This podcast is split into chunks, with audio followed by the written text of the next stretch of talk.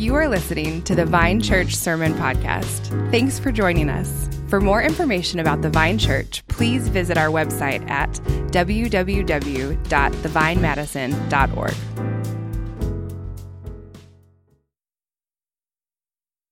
Uh, my, my name is Houston. I'm the church planning resident here, um, and we're uh, continuing Philippians today. Before we jump in, uh, we've been doing that Q&A. We're going to keep doing it this morning. Um, hope that it is as enjoyable for you guys as it is for us. Um, and hopefully it's as good for you guys as it has been for us. So if you have any questions today, uh, shoot them to John Centennial. John, I made him raise his hand for service, and so thank you, John. Uh, I yeah, shoot him to John, and he'll send him to me. Um, I feel like just address the elephant in the room. I did shave, yes. Uh, that was one of the questions for service, and so I feel like I could just answer it now. Yes. Uh, long story short is I shaved it closer than I wanted, and you have to commit once you start down that path. Uh, so here I am. But the official story is, you know, sometimes you just need a change, right? Okay. well, we're continuing in the book of Philippians today. In Philippians chapter 3. And you know what? When I when I read this passage, our passage today, it reminds me of a movie. And it's a very important movie to me. Um, it's a movie all about one man trying to, in my estimation, trying to understand what it means to be a follower of Jesus. Uh, it's the movie Nacho Libre. Okay, great. Great response. Um, okay, so, you know, some of you, you're thinking about that movie and you don't remember it being about someone learning how to follow Jesus, but when I see it, that's what I see.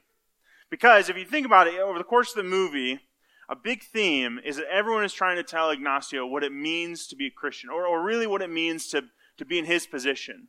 You know, there's, there's all kinds of lines. He is struggling because, you know, he's got the bad jobs. He's got the jobs that, that he doesn't like. Uh, as he says, uh, kitchen duty, dead guy duty, and he, he wants better duties, right? Uh, but the problem is that the, the other the other brothers at the orphanage, they think that he, as the line goes, doesn't know a ton about the Gospels, but he does. And so, in his journey of faith, as I see it, in his journey of faith, he has to understand and learn what it means to follow Jesus and, and what really does it mean to be a Christian.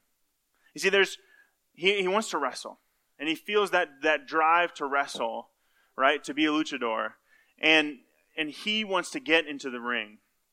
But Encarnacion tells him that you should not wrestle, that it's not loving, right? So then at one point in the movie, there's the two boy, a couple boys are wrestling and they're fighting. And he breaks them up and he says, no, of course it says in the Bible not to wrestle your neighbor. Which it doesn't. It doesn't say that in the Bible. But the whole thing is, isn't it a journey? What does it mean to be a brother at an orphanage? What does it mean to follow Jesus? Does it mean you can't wrestle? Does it mean that you have to take these certain vows or do these certain things? And what I think we see in this movie is actually a picture of the people around Ignacio telling him, this is what it means. This is what you can do. This is what you should do. And they drew lines and they said, this is what it means to be good. And so that's what we're going to talk about today in the book of Philippians. You know, last week, James, James talked to us about the image of uh, Timothy and Epaphroditus, their example, and how they were good examples of what it means to be Christians. He talked about their love and their joy and their obedience and their faithfulness and bravery, and how those were all great examples to the Philippian church and to us of what it means to be a Christian. What James showed us is real examples of what it means to live out the Christian faith. In our passage today, Paul wants to see wants us to see another part of what it means to live out the Christian faith. You know, we've we've called this series Hope Amid Hardship. And there's a good reason for that. Hope is a huge theme in the book. And you know, Paul, if ever there was someone in hardship, it's him. Just in this book, we saw examples of Paul in prison, people out to get him, all kinds of things. And still, in the midst of all of it, he has hope. He's hopeful. And not just hopeful, but joyful. And in fact, we can trace this theme of joy throughout the book of Philippians just the same as we can hope. And even here in our passage today, grab your Bibles with me. Turn to Philippians 3 1. Even in our passage today, Paul starts off by telling the Philippian Christians to rejoice in the Lord. Finally, my brothers, rejoice in the Lord. To write the same things to you is no trouble to me, and it is safe for you. Did you catch that end, the last part? It is safe for you.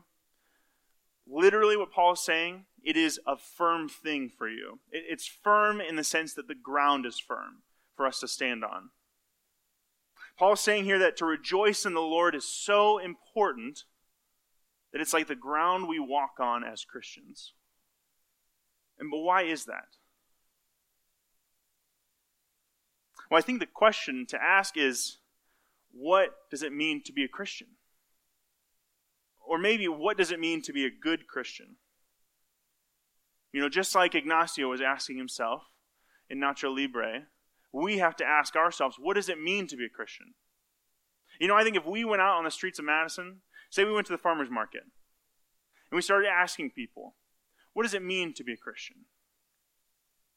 I think we would probably get as many answers as people we asked.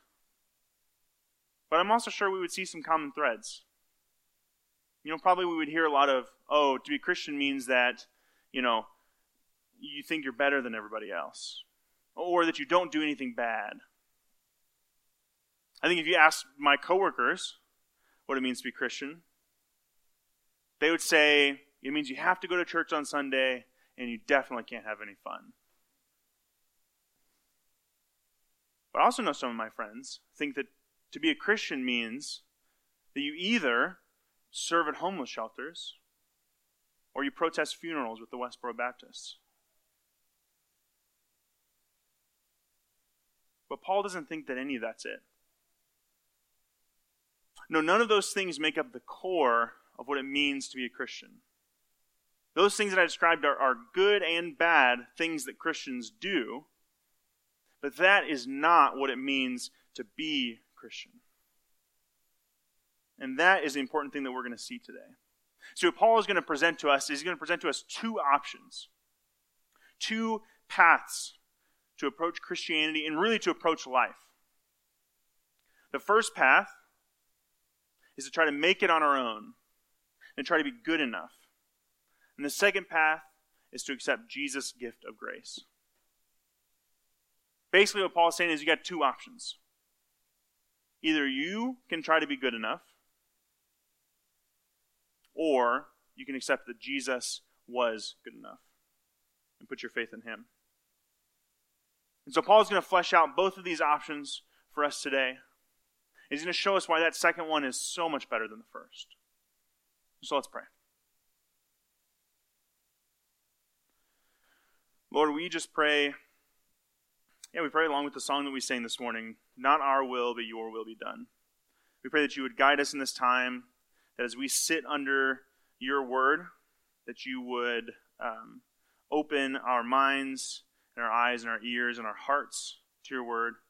Let it dwell in us richly and transform us, Lord, by the power of your Spirit. And I pray that uh, the words of my mouth and the meditations of our hearts would be glorifying to you, O Lord, our God and our Redeemer. We pray this all in Jesus' name. Amen. Okay, first thing we want to see this morning is a warning. This is the what not to do, okay? So uh, flip back to verse 2 with me. Philippians 3 2. It says this Look out for the dogs Look out for the evildoers. Look out for those who mutilate the flesh. So he's warning the Philippians to look out for these people the dogs, mutilators, evil workers. It's weird. It's weird language.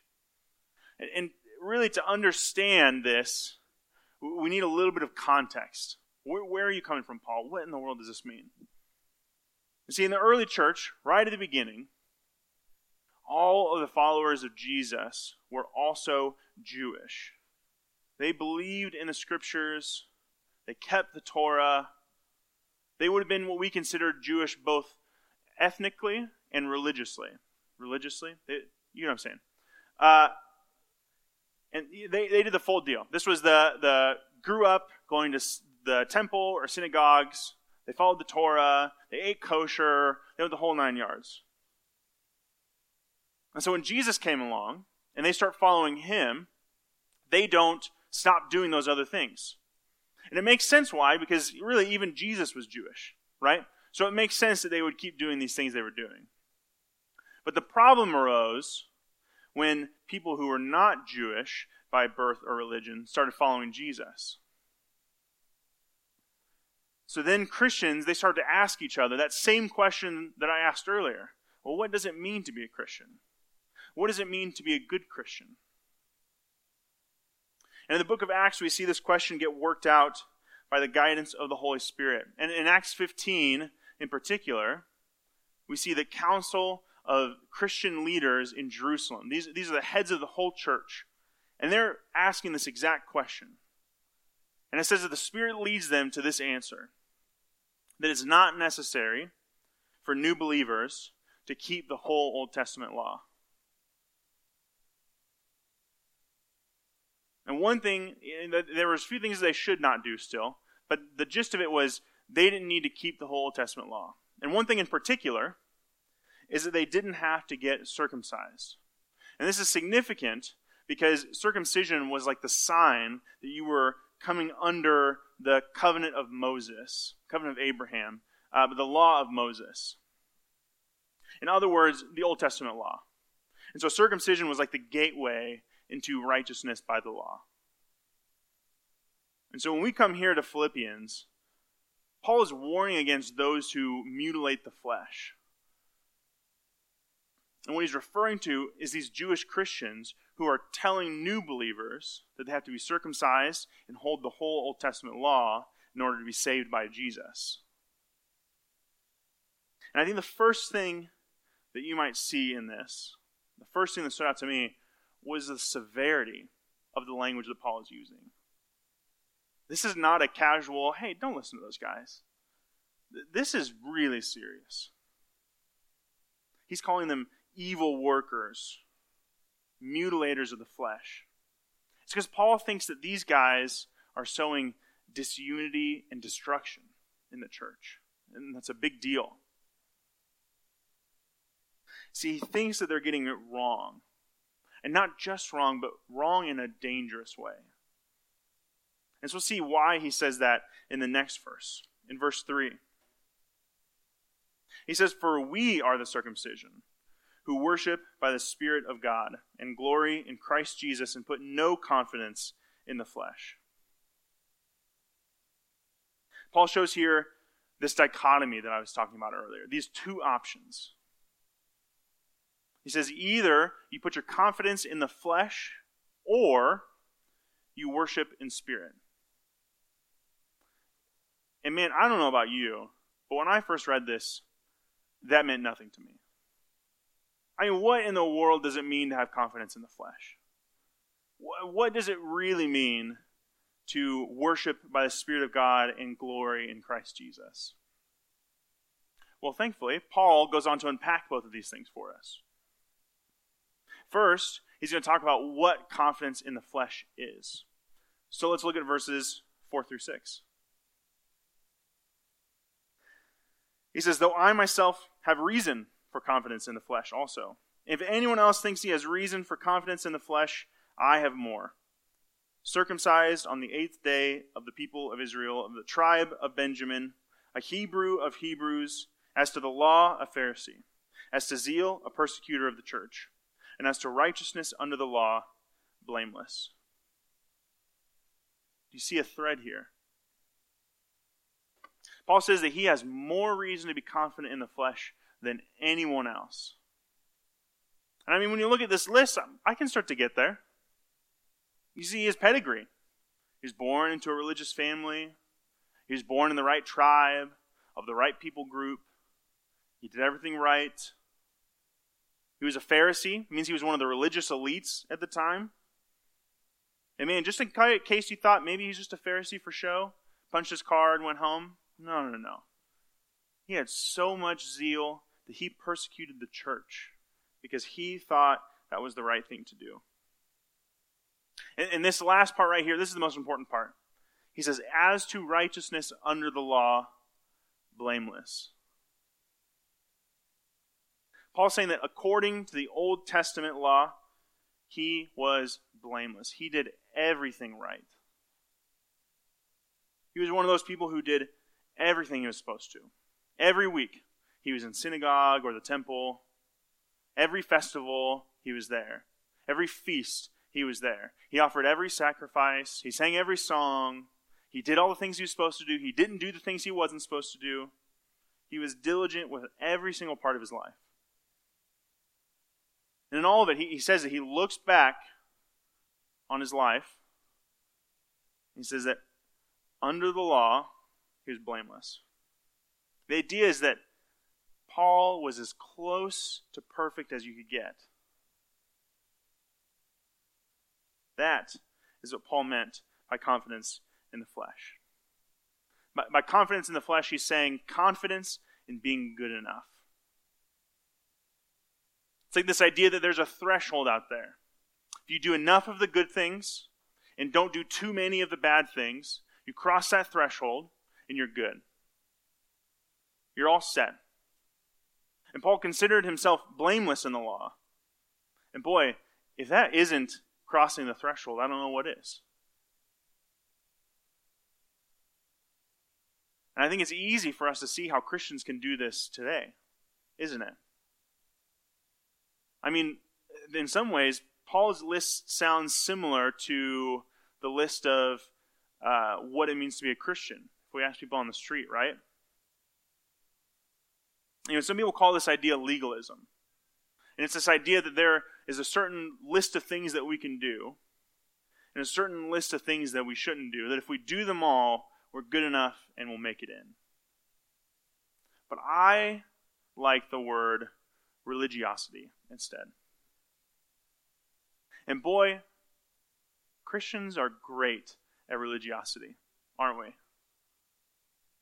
I mean, why else do the people around us think that what it means to be a Christian is like we can't have fun and we're judgmental and hypocritical? It's because we're good at religiosity. But I think really the truth is that if, if we look at the world around us, we see that same religiosity just from a different perspective.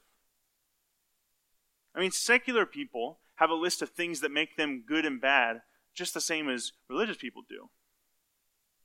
And some of these values we would affirm as Christians. Like a big idea in secular ethics right now is that we shouldn't treat people unfairly based on their culture or ethnicity. That's great. We love that. As Christians, we affirm that, right? We affirm that. There's also ideas that we don't affirm, like the idea that self expression or personal fulfillment is the highest good. Or maybe this idea that your sexuality is your identity.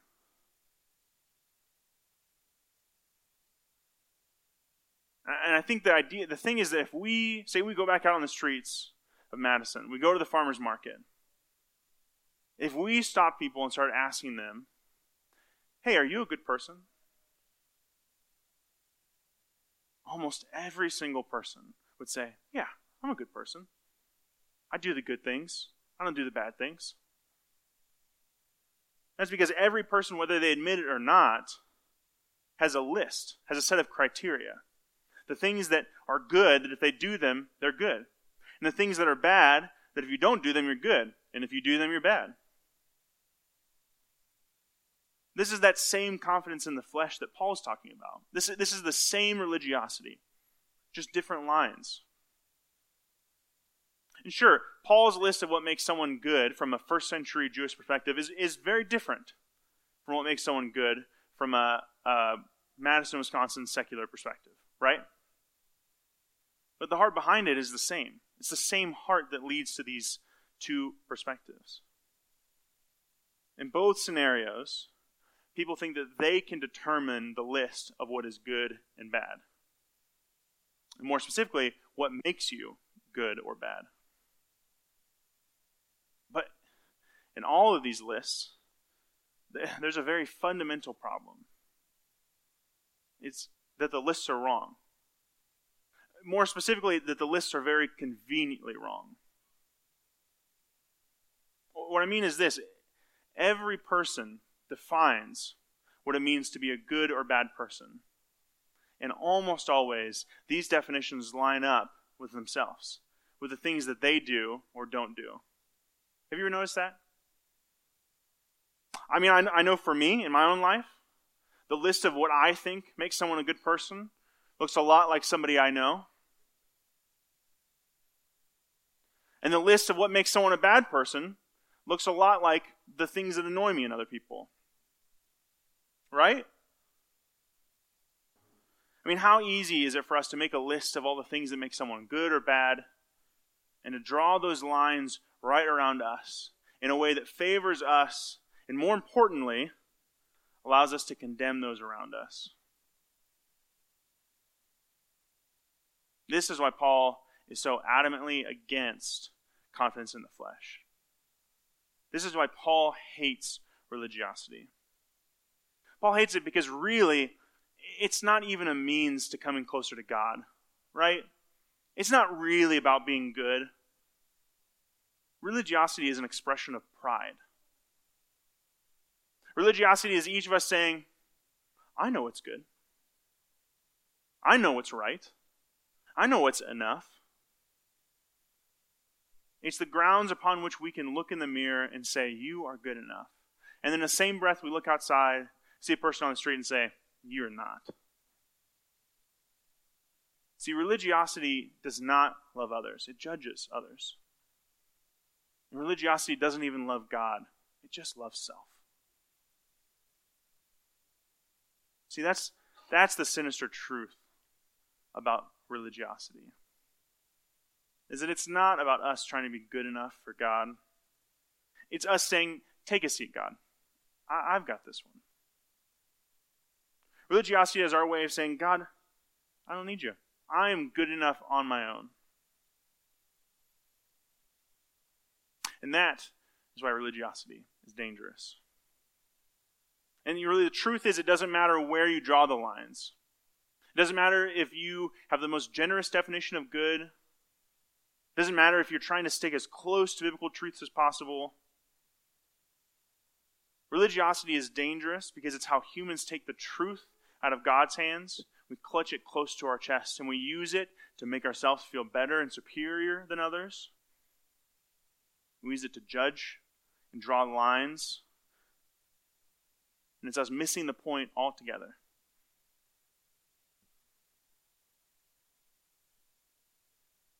So we see that trying to make it on our own is garbage. It doesn't work. We'll never live up to God's standards. And, and if we're honest with ourselves, we won't live up to our standards either. And so, what is our other option? If no one can really be religious enough or good enough, what in the world else can we do? Well, Paul's going to tell us, thankfully. Let's read verses 7 through 8. He says, but whatever gain I had, I counted as loss for the sake of Christ. Indeed, I count everything as loss because of the surpassing worth of knowing Christ Jesus, my Lord. For his sake I have suffered the loss of all things and count them as rubbish, in order that I may gain Christ. Here is our alternative. The alternative to religiosity is garbage is to know Jesus. Paul says that our only chance at this is to give up whatever lists we had, whatever criteria we had for goodness, to throw away the religiosity. Instead, we cling to Jesus. This is what Paul is saying in these first two verses. Paul's saying that when he came to faith in Jesus, he looked back at his life, at all of his striving for goodness, all of his religiosity, and he said to himself, That was a loss. He's saying that all that confidence in the flesh that he had before was not good. It was not getting him closer to God. In fact, it was moving him farther away. Paul saw that his attempts at personal righteousness was actually a barrier from him coming to Jesus. Because why in the world would he need Jesus when he was righteous enough by himself? And because of that, he counted it as a loss. And in fact, he doesn't just say loss, does he? If you look here in verse 8, in the, the very last line, second last line, it says, For his sake I've suffered loss of all things and count them as rubbish. Rubbish is a polite translation of this word. Paul is saying that he thinks of it like excrement. Paul is saying that it wasn't good, it was foul. He says that he looks back at his life before Jesus, and all the striving that he did to be religious, to be good enough, all of his religiosity, he says it all amounted to sewage. And he can say that because now he has seen a different way. He's seen a better way. See what he says in the rest of our passage. Starting in the second half of verse 8. For his sake I have suffered the loss of all things, and counted them as rubbish, in order that I may gain Christ, and be found in him, not having a righteousness of my own that comes from the law, but that which comes through faith in Christ, the righteousness from God that depends on faith, that I may know him and the power of his resurrection, and may share in his sufferings, becoming like him in his death, that by any means possible I may attain the resurrection from the dead. He says all of that other stuff, all of that stuff is garbage compared to gaining Jesus. All that striving that he did, all that striving that we do to be good enough on our own, to follow whatever list of good and bad we have, it doesn't even come close to Jesus' righteousness that is ours in him. And man, all the self satisfaction that comes from considering ourselves good and other people not, it does not even compare to the joy of knowing Christ Jesus our Lord.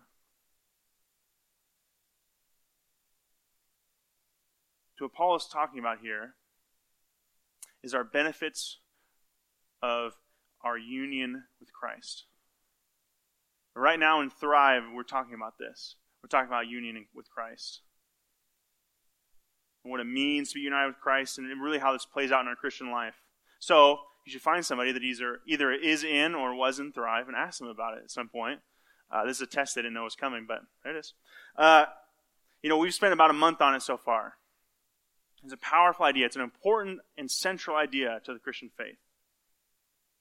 And it's this it's the idea that when we put our faith in Jesus, it's not just something that happens in our head. It's not just, yeah, I trust Jesus, and then I'll go on with my life. Faith in Jesus is putting our whole trust in Him. It's like entrusting Jesus with our whole lives, with our souls. And in return, the Bible says that Jesus gives Himself to us. It's a lot like marriage. It's the idea that two people come together and they trust and they give themselves to each other and there's they're bound together in covenant. That's why in Ephesians 5, Paul compares the relationship between Christ and the church to marriage. This is the union with Christ imagery. And like marriage, Jesus has committed himself to us. He has made a covenant with us, and he asked for our faith in him. And this picture of uniting with Christ is what Paul is getting at when he says that I may gain Christ and be found in him. This is union imagery. Gaining, being found in. Paul gave up all of his religiosity to follow Jesus because ultimately he knew that he was getting way more than he could have ever hoped for in Jesus. I mean, think about it this way. Say the goal of religiosity is to be considered good. When we're united with Jesus, we receive his righteousness. That's what it says here in verse 9. but that which comes through faith in Christ, the righteousness from God that depends on faith. It's like we're united with Him, so we receive His righteousness. So if the goal is to be good, this is the way to do it. Or what if the goal of religiosity is to be closer to God? Well, man, how much closer can you get than being united with Him? And if the goal of religiosity is like resurrection from the dead, hope in the next life, what better hope is there than to be united with the one who said himself, I am the resurrection and the life?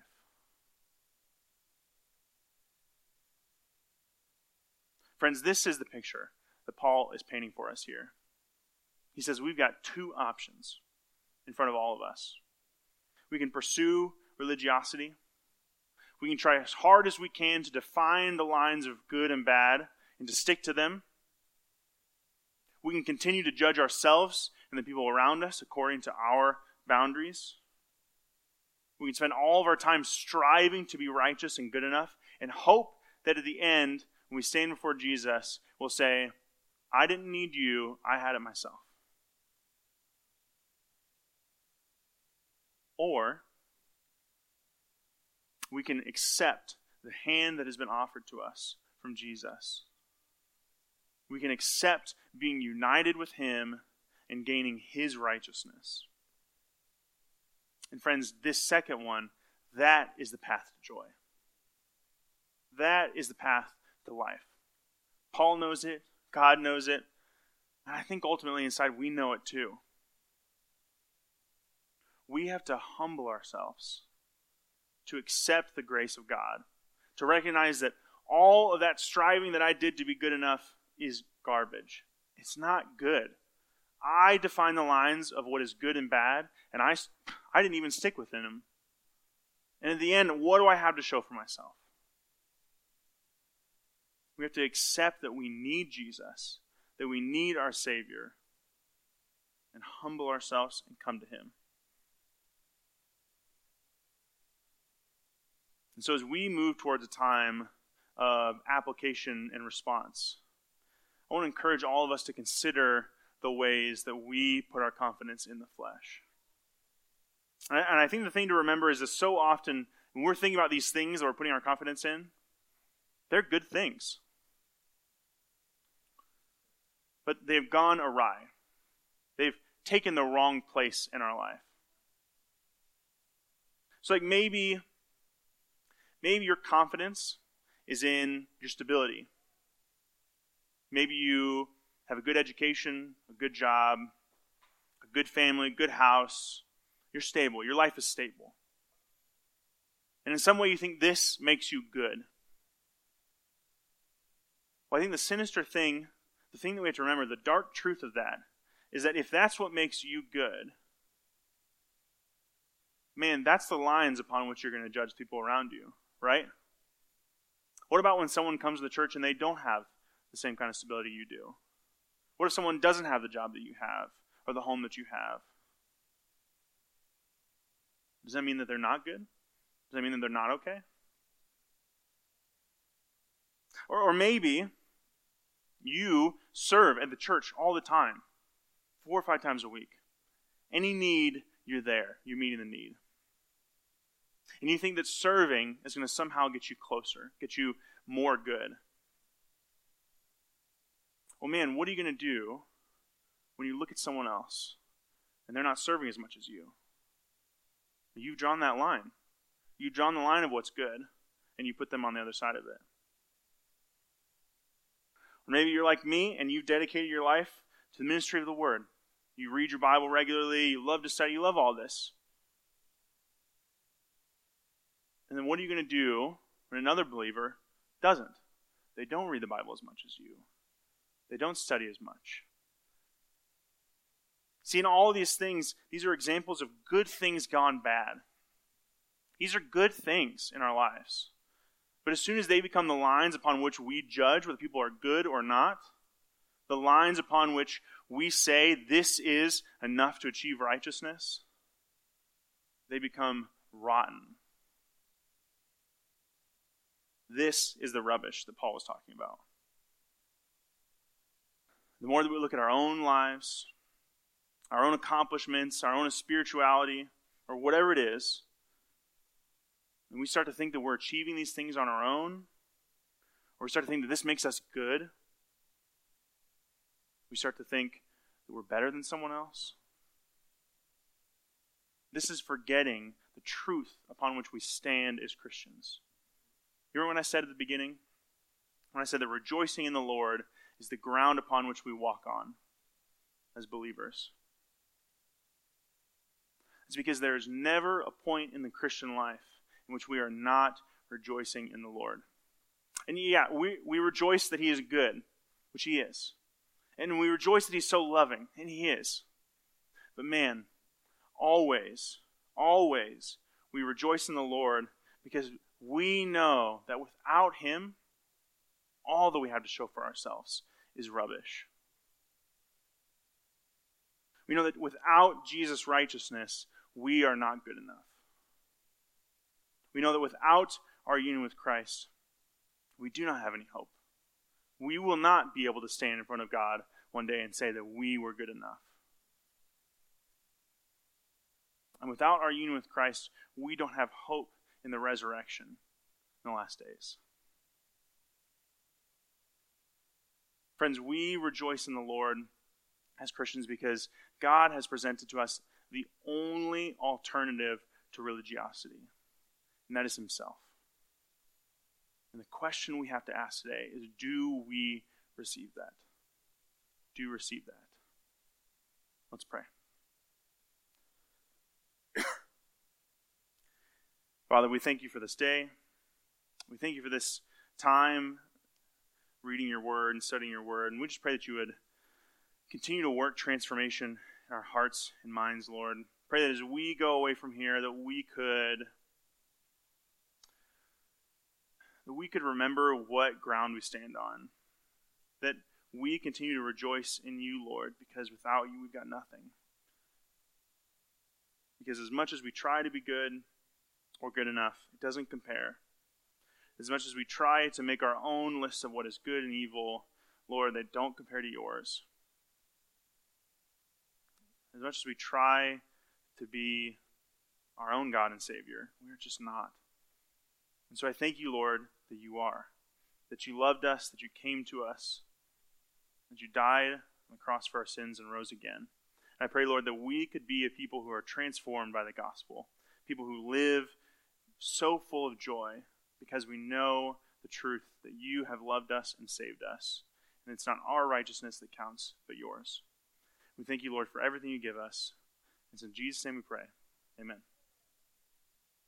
All right. Uh, let's do a couple questions real quick. Um,